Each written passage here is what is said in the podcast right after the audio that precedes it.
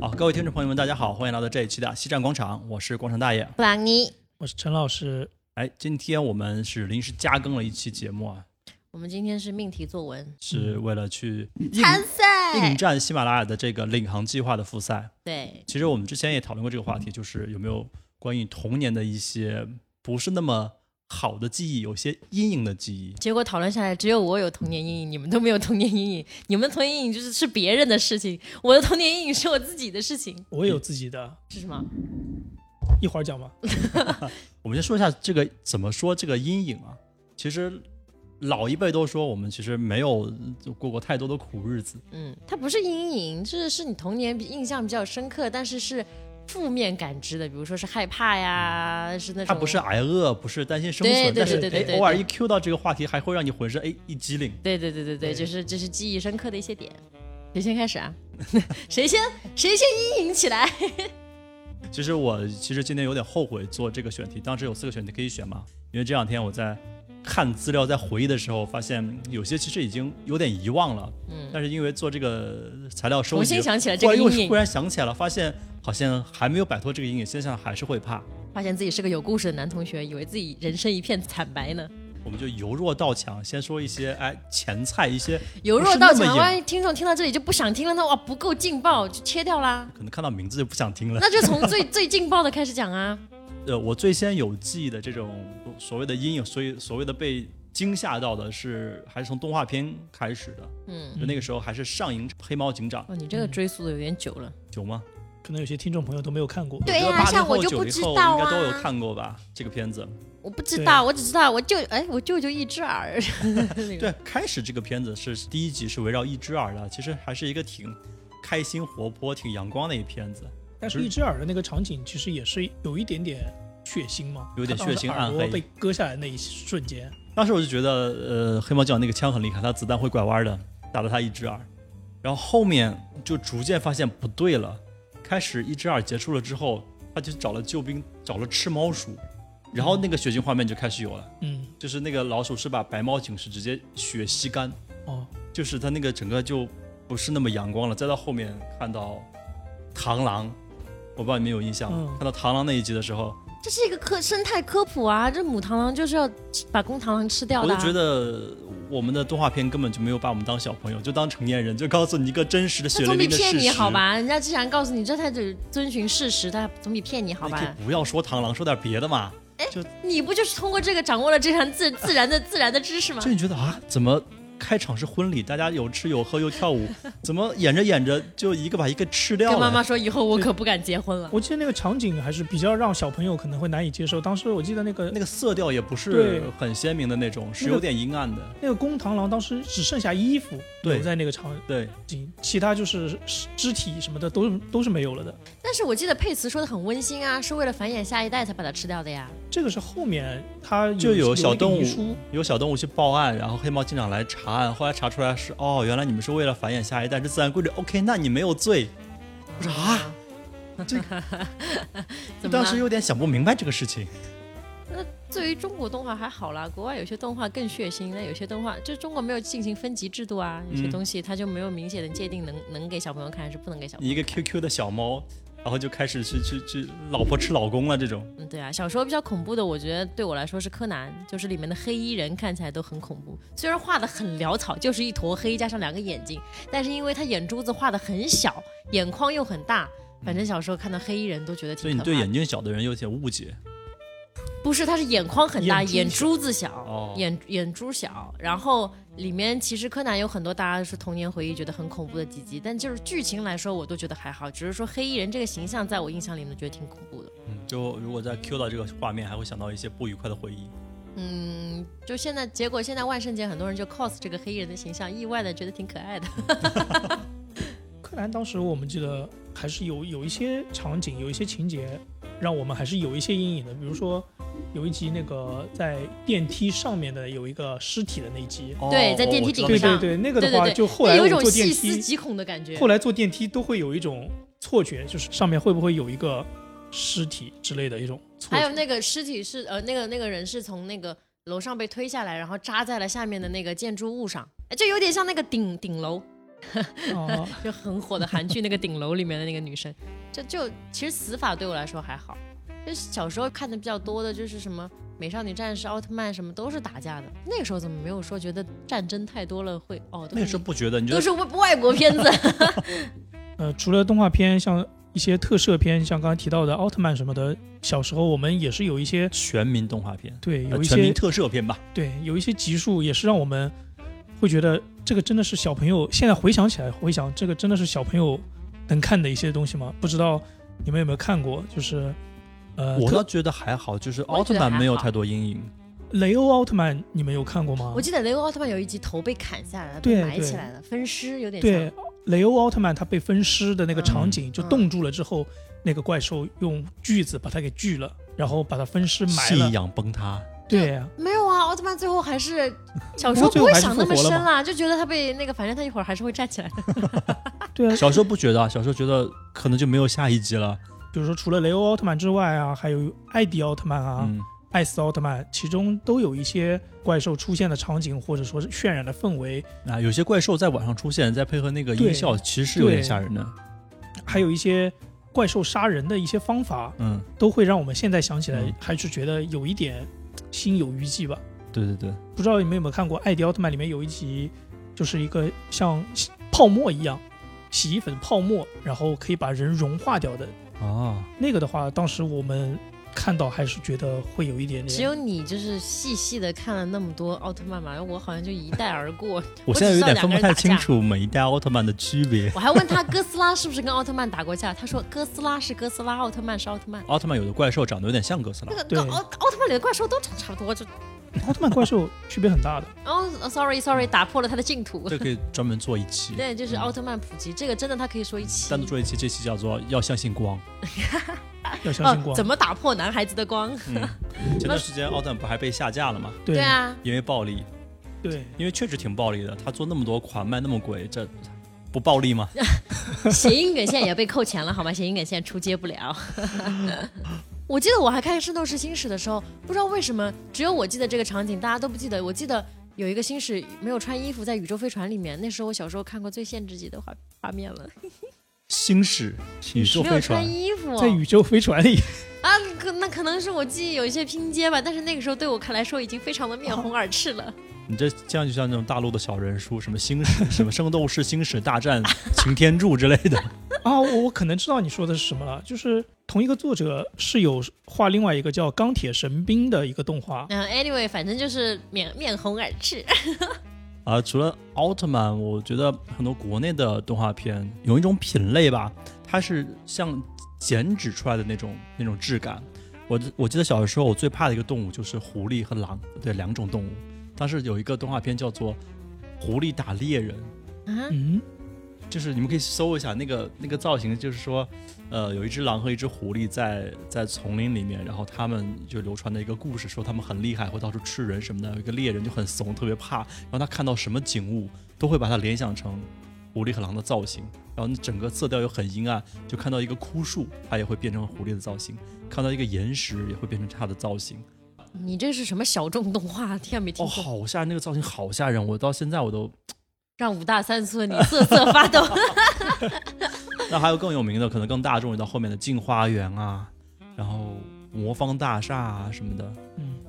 真的是魔方大厦是很有名的，网上很多人回忆起来都觉得很恐怖的很一个动魔画。幻的一个东西，对给小但孩其实子我有点不记得具体的内容。其实我们，小时候看的时候还没有这么的，那其实你不觉得小时候动画比现在动画有意思吗？现在动画嗯就那个有点看不懂现。在现在小朋友的年童年阴影可能是啊，美羊羊居然是个伪娘， 因为是母山羊是不长脚的，是吧？对，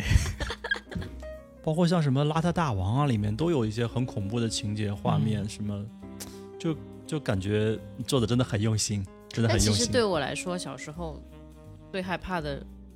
是影视作品，就当相然，比影视动作画品杀片。伤力肯定是更强那一些。相对于对。动画片就觉得是假的，影视作品小时候你又那么爱看的时候，你又不会在意它真假。就像我相信跟我们差不多大的人，那个小时候《少年包青天》是最害怕的，少年包青天， 《少年包青天》周杰演的那一版，啊，周杰、任泉、李冰冰，然后里面有是一小龙，对释小龙哇，以前很小的释释小龙很很很很好 看对，他那个时候个已经是青少年了，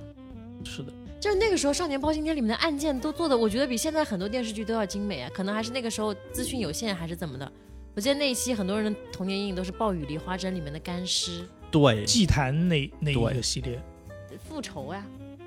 那就是祭坛，就是村儿里就对是对对放火烧了嘛，然后每家每户就是七户人家，每家里都有什么缺胳膊少腿的干尸，然后最后什么发现其实少死了一个人，那个人就是要复仇，他就是把大家的尸尸体嗯，拼凑起来，拼凑起来，这样多一个人。后来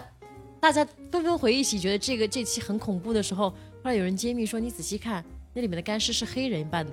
后来真的拉大了，就是一群黑漆漆、瘦瘦的黑人演的干尸。那当年给我童年造成了巨大的阴影，我觉得好吓人，好吓人，可能在广州拍的 吧， 群演比较这便 算宜不，算地域歧视啊？ 地域特色，这算 地域特特地产域特特色，产对，我觉得《少年包青天》最让人害怕的就是他那个音乐，哎，对的，那个 BGM，、对的，我觉得让人产生恐怖联想的音乐是最重要的。对，嗯，以前有些有经验的看恐怖片的人就介绍说，真的吓的时候就把片子的声音 关掉了，静音看。哎，效果好好好很多。就《少年包青天》里面还有一个，就是第二部还是什么，就是上京赶考的那那个什么水鬼的那一集，嗯，我觉得那个那个水鬼好像是一个传统故事里来的，哦我依稀有印就象。是说凶手其实藏在门后是吧？从人群里面进了屋子之后，他就混在人群里面，是不是？对，就是那个瘸子，我忘记了，但是是吗我就当时觉得，哇，这个杀人这个隐藏手法很新颖啊。但是他那个氛围再加上那种音乐，又是河边的那种，我觉得对真的还是有一些阴影，让我现在晚上走河边我都觉得有点你少来了，晃你晃胆的子明明很大。就是水鬼其实除了像包青天、包括狄仁杰用过这个套路，就沾水，就感觉对神秘感更强一点。嗯，然后我印象很深就是，哎呀，现在想起来就有点后怕。山村老师，啊我记得有一个穿铅的笔一个扎蓝进手里面那个场景，哇、哦然后就呢就我只是我叔叔在我家看，然后我只是路过，然后就有一个铅笔这样竖着扎进了手掌，是什么片子啊？就是山村老师啊，然后整个人， 然后我就走了。山村老师，我当时是还是借录像带的时候，嗯，然后老板推荐说这个好看，这个好看。我当时印象中这个封面不是现在的封面，大概是个盗版的，嗯，所以我就借回去看。他告诉我山村老师，当时小小学的时候，我以为是一个支教的片子，打的山村老师， 然后回去放着放着吧，支教就把我笑死。就看着看着不对了，就是就是一开始就是通灵，通灵召唤出来楚人美之后，哇，一系列就是有一点那个死神来了，嗯又有一点僵尸片的感觉。对，特别这种，你刚开始不知道这个是一个恐怖片，再去看到这样子一个恐怖片，嗯这种你以为是一个反大差爱感的支教对片，对啊，对，就像我小时候去那时候还我们还是租 VCD，《哦，那时那候你就就先进了一点。蜘蛛侠》刚出来时，托比马奎尔演的那个嗯蜘蛛人，那时候我们刚开始发进国内的时候还叫蜘蛛人，嗯，然后台湾翻译了，，对打我尾机的我我们去借 VCD 的时候就跟他说我要借个蜘蛛人，嗯，然后借回来看了一之后看来看来就不对了，那个人就直接变成了一个蜘蛛，哦，那他变异那他成也蜘叫蛛蜘蛛人吗，你这个感对觉它比就叫蜘蜘蛛侠先进很对嗯多呀。，然后后来我就就从此之后我就对蜘蛛有了一些爱慕不是爱慕就是恐惧，恐惧我到现在都一直很怕蜘蛛，后来也去看了一下，就是那个叫变形蜘蛛人，很恐怖，我我觉听着得。挺色情的。啊是你自己色情好不好？但是我以前记得有一个片子叫什么《红蜘蛛》还是什么，好像对有点色情电视剧，国内的电视剧好像是女性讲的对吧女性犯罪的， 对对，好像有点色情，哦那个所以也我很就觉得蜘蛛和色情有点关系，哦，情色啊，说的情色，不好意思。哦。然后说回三春老师，我觉得还还还没有结束，他还有一个 BGM，就当时我第一次觉得这个人有 BGM 是件很恐怖的事情。这个人有 BGM 是什么意思？出场自带呃 BGM，我的放那一种下，我放一下。浪在波心切在弦上是唯一曲心情，也會與之相逢，不易分離。不用了，我害怕，别别放。因为楚人美是一个唱戏的，应该是唱越剧的，广东那边的，嗯所以他每次的出场背景音都是一个有点被刮花的那种戏剧唱片的感觉。那个很多 TVB 以前拍那些恐怖片子里面，一那边的乐剧就是拿来做那种恐怖电乐的呀。就很有氛围感。所以当时我看这种恐怖片有，就像吃辣条一样，停不下来，你就知道它很辣，看完之后有后遗症，但是你又想知道它下面的情节是什很么。辣，真的不是因为里面的姐姐穿的比较少吗？但姐姐很穿的也辣确实少，恐怖片的姐姐穿哇的哦穿的也确实是少。然后看到后面就有点，就真的会怕嘛。然后怎么样调节呢？就是在旁边再开一个炊事班的故事，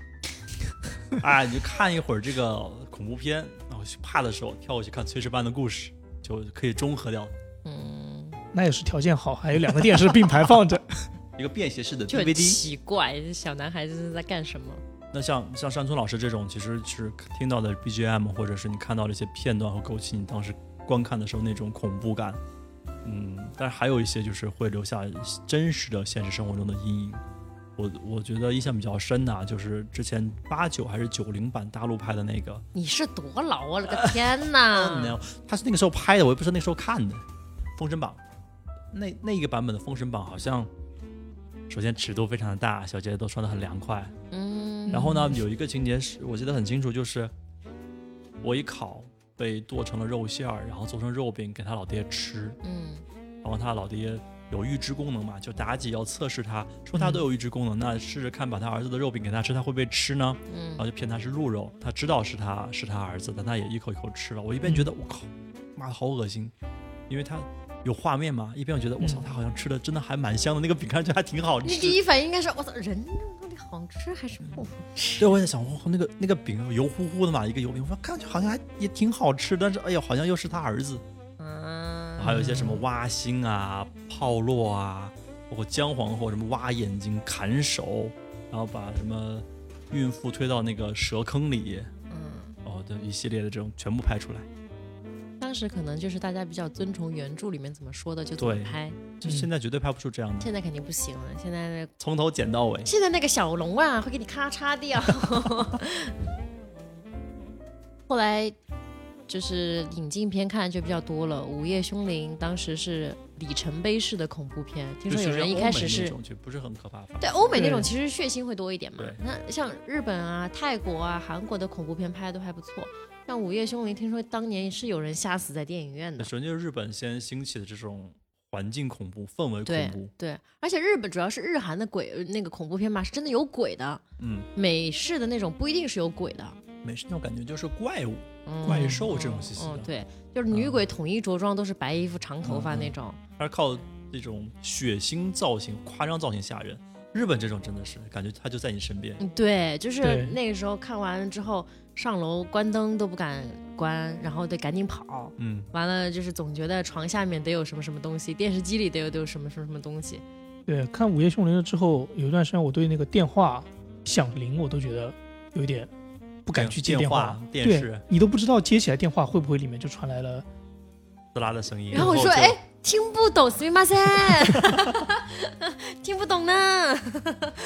包括看到电视里边有景都会很吓人，老是觉得里边会出点东西。那个对咒怨的小朋友也是啊，有一阵子看到那小咒孩儿，怨，我觉得它绝对是贞子的加强版。主要是我看《咒怨》之前，我就看了那个电影幕后解析，然后那个小孩就很可爱，就是化妆前，所以我当时看《咒怨》的片段的时候，嗯没有敢看完全部，看片段的时候就觉得啊，还挺可爱的你。不说别的，你就说那个封面，那个小孩其实就是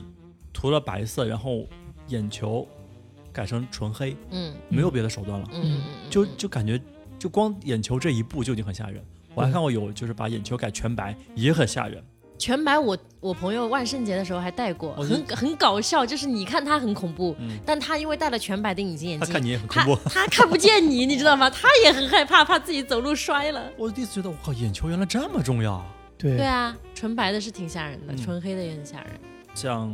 《午夜凶铃》，它就是提供了几个场景给你去营造恐怖氛围。从电视机里爬出来。咒怨，我感觉他做过一个大数据调查，他可能问了一些人，觉得你觉得哪里最安全，然后他就专门把这些个咒怨的情节安插在那些你觉得最安全的地方，比如床下，比如被窝里。还有橱柜，我觉觉得得哦床床天下看看起起来来就不安全啊。遇到危险会习惯躲在床下。我还有一个童年阴影，就是以前也是电视剧里面的，就是你床下面一直有个人，所以我就一直觉得床下是不是有什么东所西？以就不能睡那种高脚床，要睡那种厢式床。呃对对直接对对对对对对对对对，你床就就有人就是那种你知道吗？就是寄居在你家，但是你不知道，嗯，可能是你家阁楼，也可能很多是你家床下，就你回来了，他就躲在你床下面。哇，可太吓人了，这也是影视作品里面的。所以它一定要和生活贴近。嗯这样我觉得《咒怨》有两个桥段就特别的吓人，一个是那个小孩的姐姐，她把头伸在你的床头，就这样低头看着你，等你醒来，就你一睁眼就看着她在上面看着你，这是一个，就当时睁眼之前要先拿手捂住眼睛，先漏个风看一下有没有人。第二个就是她从你被窝的脚的那一头钻进你的被子里，然后撑起暖手 宝、然后撑起， 然后撑起被子看着 你，我的天！空调被，就你把头蒙到被子里边，也完全没有安全感。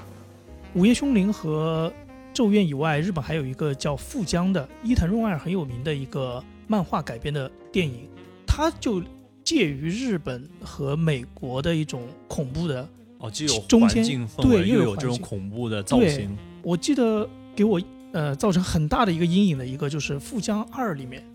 嗯。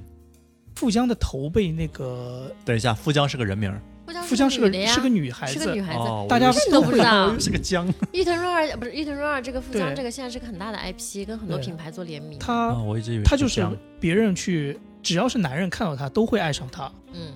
然后哦碰到她之后都会发疯，会想要疯狂的想要把富江杀掉。这是个什么体质？她这个对造型非常的经典，很多万圣节的对时候大家都会 cos。然后内部里面他就那个男男生就是把他的头砍下来之后，埋到了深山之以后，回到了他自己的住处，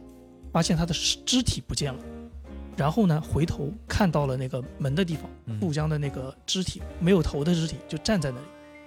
啊之后呢，慢慢的从他的被砍掉的长出来一铜个炉里面，慢慢长出来了一个新的头。哦这种画面你一说，我想起来了，就是这个画这面是看动到画还是漫画？漫就是漫画是是电影纸啊，电电影影啊。看到这个之后，我以后再看所有的开着的门，嗯，我都会有一种隐隐的感觉，那边会不会站着一个可人？是你现在很爱看恐怖片啊。对，这也是是从那个之后开始，辣我条就效应 开始开始辣条，接 受了辣条效应。接受了恐怖片这个，就是有很多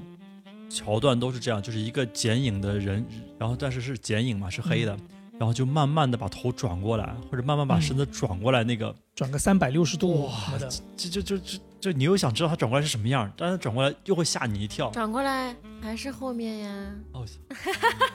辣条效应，辣条效 应。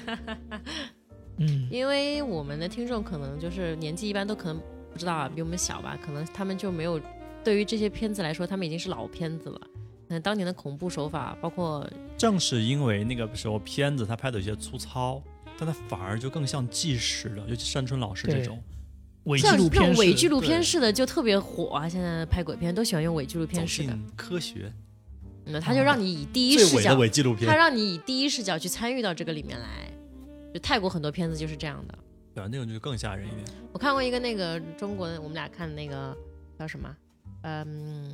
中邪，啊，中他也是邪以第一视角，那个片特别搞笑。听说它的成本也就七万块钱，其中三万块钱是主创人员摔断腿去医院 去医院治疗的，他就是几台 DV 就完成了。然后，嗯但其实他最后其实是跟你说了没有鬼嘛，因为中国啊，是吧？建国之后嗯不走允许进成科学，精走啊，进是吧科？学。嗯，但是它其实整个是表现了中国很多山村那种什么中邪呀、什么跳大神儿啊、什么驱魂啊，什么、嗯恐怖是真挺恐怖的，尤其是以第一视角那种 DV 视角，因为它很多视角就是拍摄的那个人的看到的东西嘛，嗯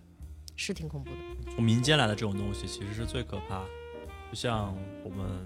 我觉得可以和武侠做一个就对标的，就是僵尸剧。它最早也就是从我们的僵尸湘西赶尸这边来的。湘西赶尸，我从从小就很好奇这个原理，到现在我也没搞。但你回想一嗯下那个画面，有一个人赶着一群已经死掉的干尸，然后从一个地方到另但外一是个地方去，你知道吗？我后来去了就张家很可界，怕。看了他们那个表演，然后他赶其尸实表演啊，写的很感人的。他就是意思是说，在外的游子总无论如何都是要回家的，就他把这个非常对感人和那个感情融入进去，你把就觉得恐怖没的那东么西写的很恐怖。温馨，其实不恐怖，你你想他为什么要赶尸，就是为了把在外泊漂泊的游子，就是尸体也好，最终带回家乡，总归还是要回家的，就是大家对家乡的那个追逐，所以就是嗯，把它合理化之后，你就没有觉得那么恐怖了。不过啊我晚上看到一个尸群，我还是很 很恐怖啊！这还这还不吓人吗？嗯，但这个东西你说到底什么原理呢？这也没有原理。对，有人说是蛊虫啊，但是就是有一些虫，嗯那蛊虫又是什么原理呢？这又解释不清楚了。解释不清楚了。但小时候去看确实挺吓人的。就是刚才的我们说的一些童年阴影，可能都是影视作品都，是线上的，对，就是线上的，而且都是别人的事儿，而且要么就是杜撰的事啊儿，要被么就是被画出动来的事儿。被动的。你只是因为它的感，它的视觉效果让你或者听觉效果让你觉得特别的恐怖。嗯，然后其实童年阴影，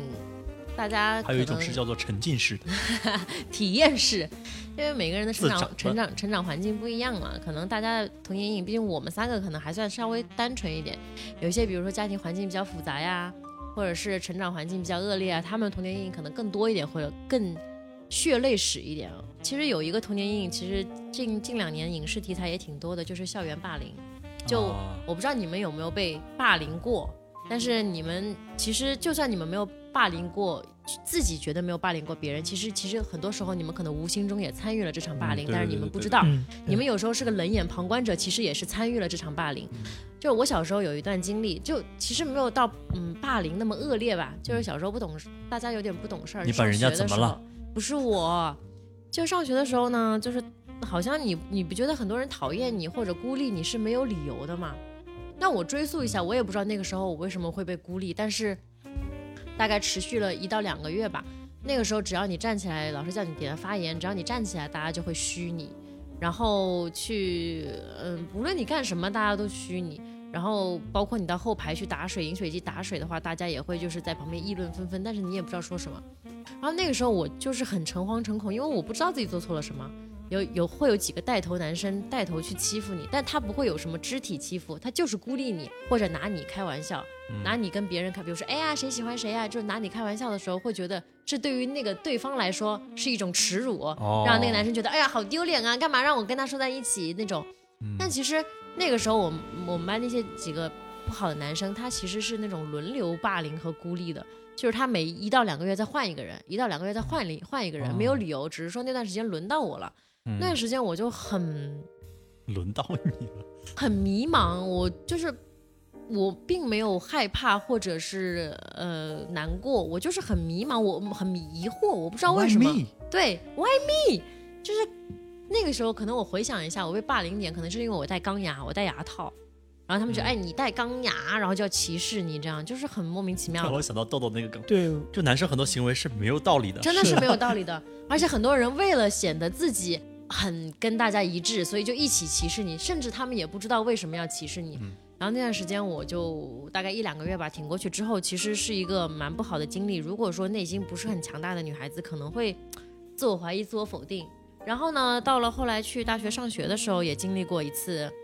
也经历过一次童年阴影，嗯，不能算同，就是孤孤立 嘛。说到霸凌这个事情，那个时候大家住在一个宿舍，那个时候我是唯一的南方的男女生，然后剩下的 找到原因了，我是唯一一个男生，找到原 因了，啊，我是唯一一个取向南有方问人题，。对，剩下的都是北方女生。你也知道，北方女生就是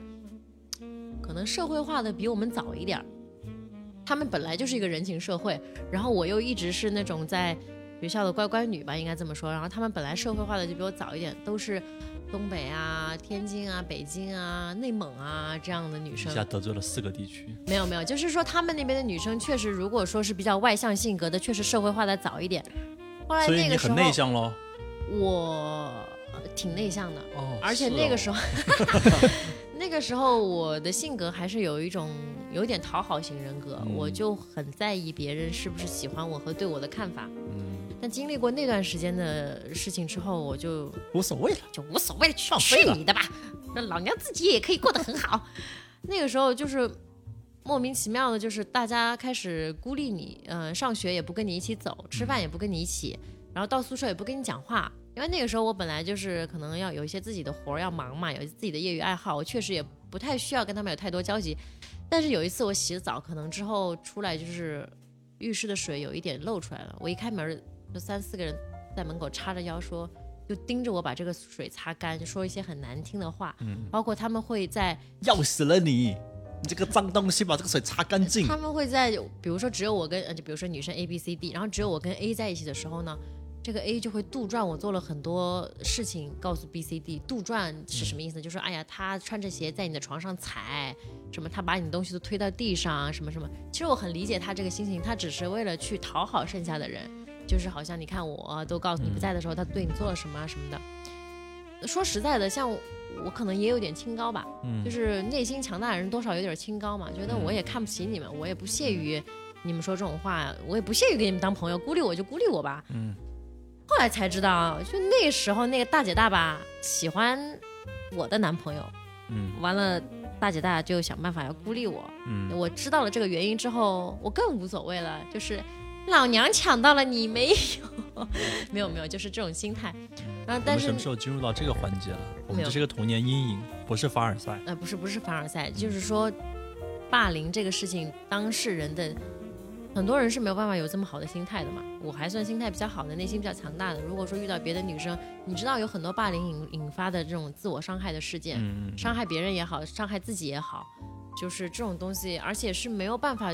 与人说的，你很难去跟别人形容我在经历什么。就算跟老师说，老师也参与不了这件事情，就所以就是没有办法求助。你跟家长说，家长说转学嘛，那你又觉得这好像不是唯一的解决方法，嗯你好像没有严重到那种程度，但是痛苦的就是自己嘛。所以如果说有人或者是你所知道在经历这些霸凌的事件，你不要跟他说什么忍一忍就好啦，嗯过去了就好啦。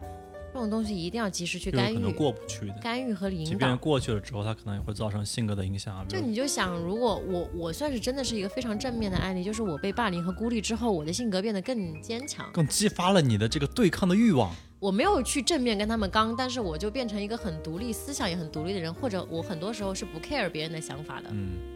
嗯、但是如果说他是一个负向激励呢，他怎么办？那就很多人就是嗯会变得非常的自卑，会对，自我否怀疑，定，对自我否甚至定，讨好型人格，呃不是自信。讨好型人格其实过得非常的累，嗯就是这种情况下就不变得不好。这种影响就会长期的伴随他。这个算是我童年一个比较记忆深刻的，就是包括之前那个老师环节、老师系列的时候，我也说过，我有一个不好的老师，他也对对算是对霸对凌的一种，这个我们都有讲过，就是对老师对小孩的老影师的响，也算这也是霸是一凌的一种个。极大的阴影。其实事情都很小，你说现在我跟你们说起来都觉得是很小的事情，但是当下是非常的难受的，包括到现在那么多年过去了，我也记忆犹新，说明他是对我的童年也好造成了一些阴影的。嗯，这个是真的是阴影。我觉得嗯，对我，我以前讨好型人格到什么程度，我甚至会去问不喜欢我的人说：“你为什么不喜欢我？我可以改。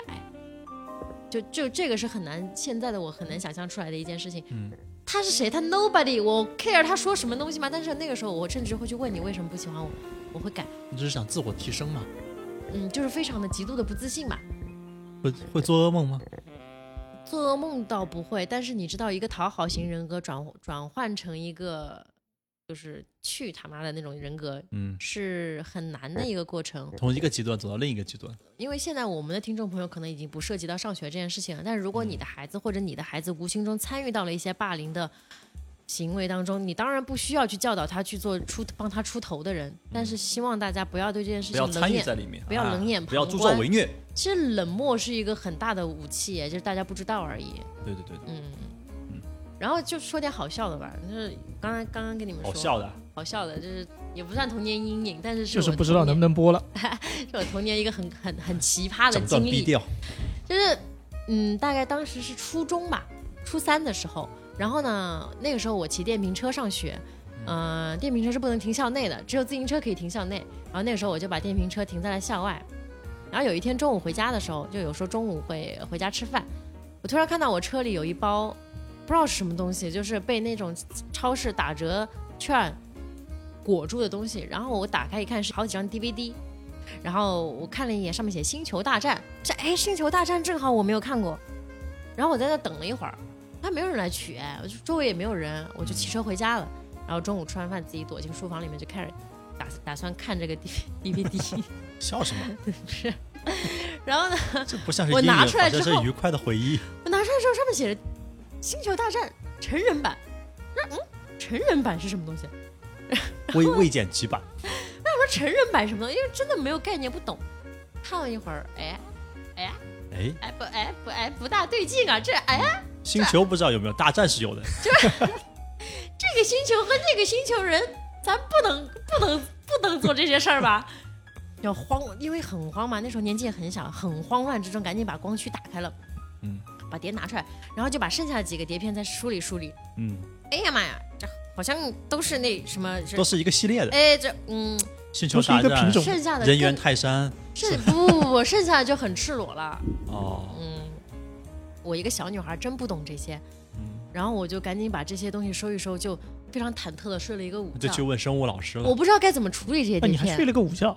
啊，对啊，午休嘛。然后我不知道该怎么处理这些东西，我就很慌乱的包拿着这个包裹走到楼下之后就扔进了垃圾桶里面，因为这段这经历太奇葩了，我就想说怎么会有人把这种爱情动作片放进我的车篓里呢？人家可能就是去上了个厕所，回来没了。要么就是交易嘛，要嗯，么就是说我把它放在那个哪个车的那有个可车能篓里了，啊有可能你的电瓶车可能跟别人的电瓶车长得一样，对哎，哪个朋友长说，得哎，你帮不我一放，样，长得不一样。你放在我的那个车篓里，他啊说了这个，哎，一看车差不车的多样子差不多，啊就放你放进去车了里蓝色电瓶车什么的，哦对或者是说啊，我放那个嗯你放一个什么什么电瓶车里，一会儿我来取什么的，对呀、我也不知道，或者是什么正在交易的时候，警察来，警察以前会是那会不捉至于卖黄片的人吧？有可能看到前面有警察，随手就把他扔到旁边去了。哎，反正就是怎么会有人放到我的车里，我就很很奇很奇特。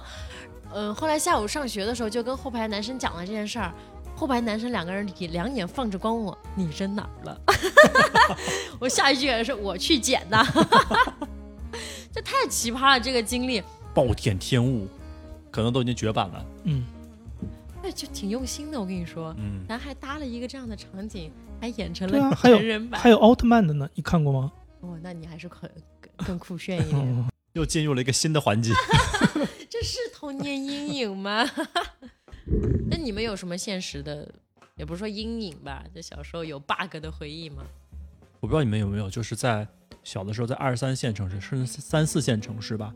在有有的地方，它会搭一个很大的棚子，然后告诉你是办一个白事儿不是是一个什么展，告诉你什么、就是什么人头，啊？对对对对马，杂技就是那种花瓶里面有个头。对，就是类似这种嗯畸形的胎儿、啊，对对对对对对，哦嗯，什么的，就是各式各样的。当当时感觉也没什么，那后来一想，为什么会需要去看这种东西啊？就是那个时候有那连种体乡婴村啊表演，什他么通的过那个对玻璃的折射，其实现在也有。不不不，我看到不是玻璃折射，它是泡在一个很大的类似很大的一个罐子，类似福尔马林这种里面、嗯给你看。我也不知道为什么要看这个，但是确实看过那么几次，还不止一 次。嗯，我记得那个时候大家会有一些杂技表演，就是确实有畸形，把你塞缸里面啊，什么东西，然后通过玻璃的折射有一个花瓶，然后有一个头在上面，告诉你，哎呀，我塞进去。其实他是正常人，但是他表演那但个其时实候我就也就童年现阴在想影。想挺魔幻的，这个事儿本身怎么怎怎么会去展这样的东西，而且怎么会去看？它竟然还是合法的。那个时候法制还没有渗透到， 那时候大家那可个能都是程抱着度学习的心态去看的， 真的就蛮蛮吓人的。后来想想蛮吓人的，嗯，就就你现在们你想看也没有地方可以看呢。啊也有有有，你有在吗你现在在还有深啊山一点是有的。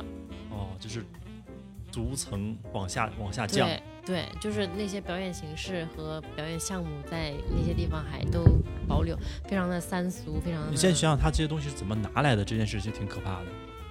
怎么获取到的这些奇奇怪怪的东西？那我我说点开心的吧，就你这个越说大家越冷。就小时候你们有没有跟，在未成年、成年也好，就是包括现在跟爸妈一起看影视剧的时候，有那些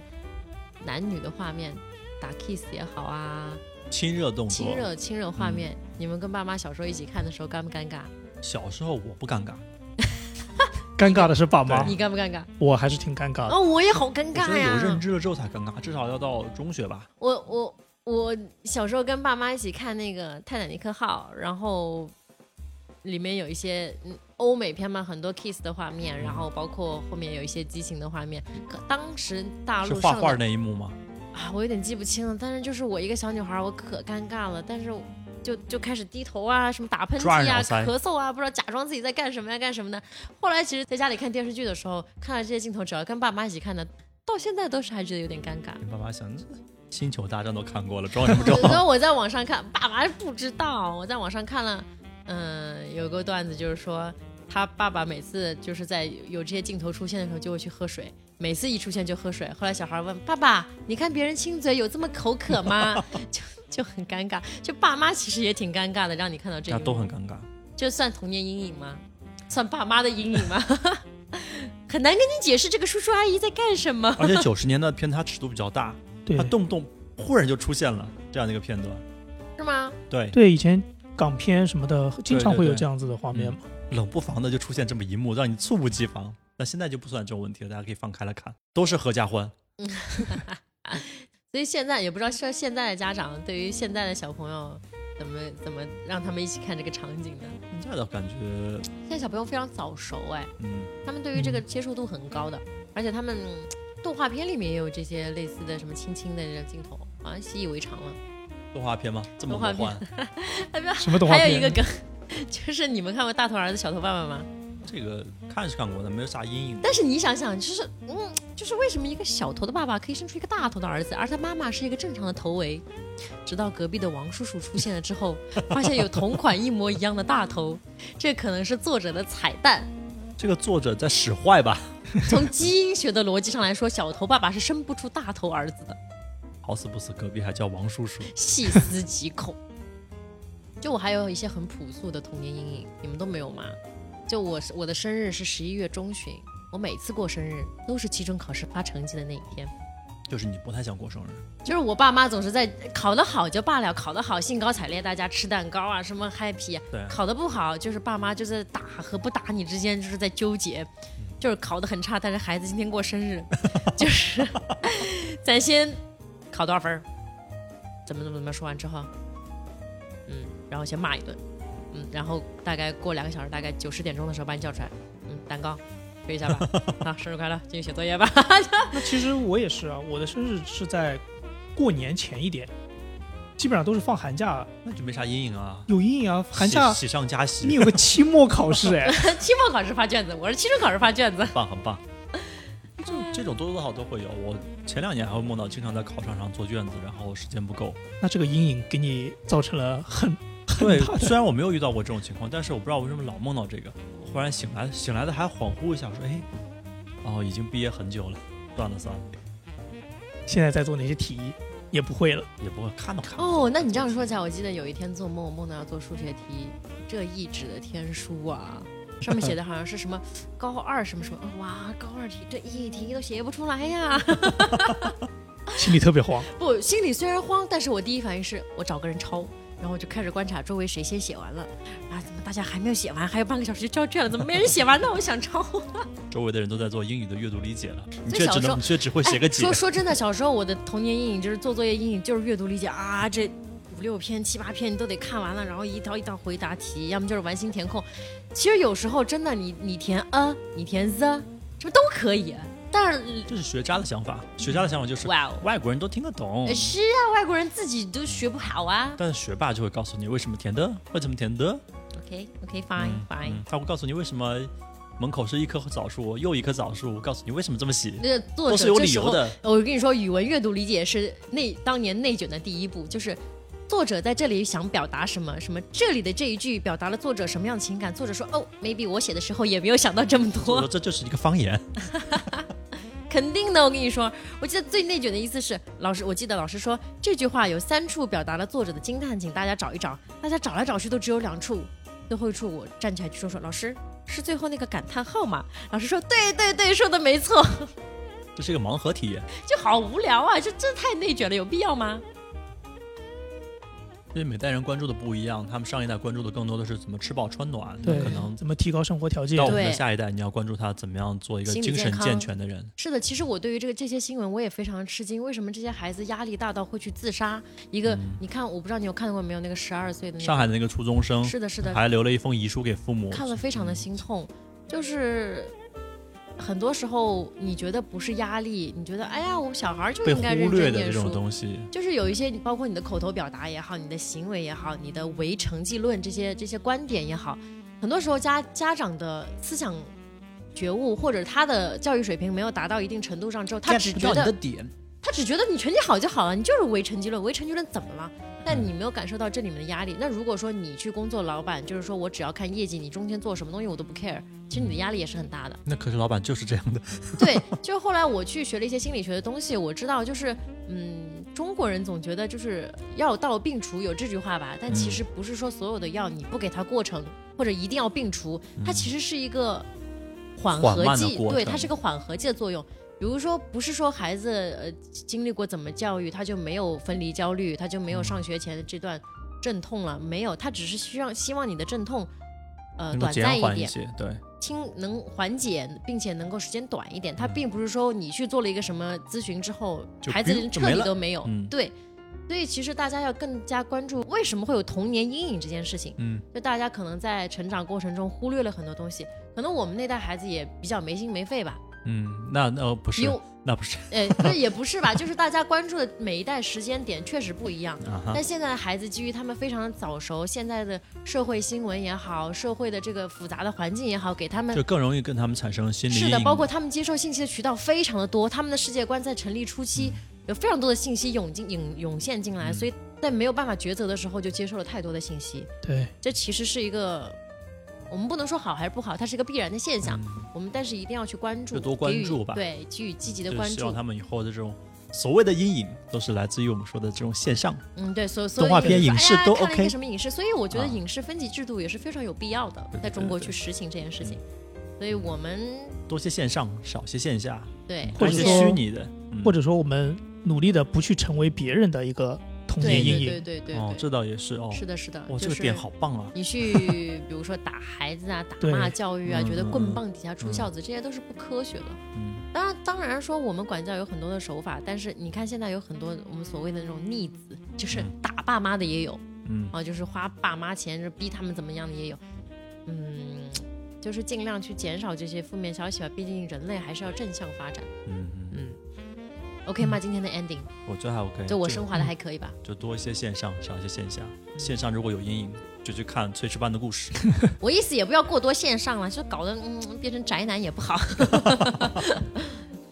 你们宅男的阴影是什么？宅男的阴影就是你告诉他，这个社会上没有奥特曼，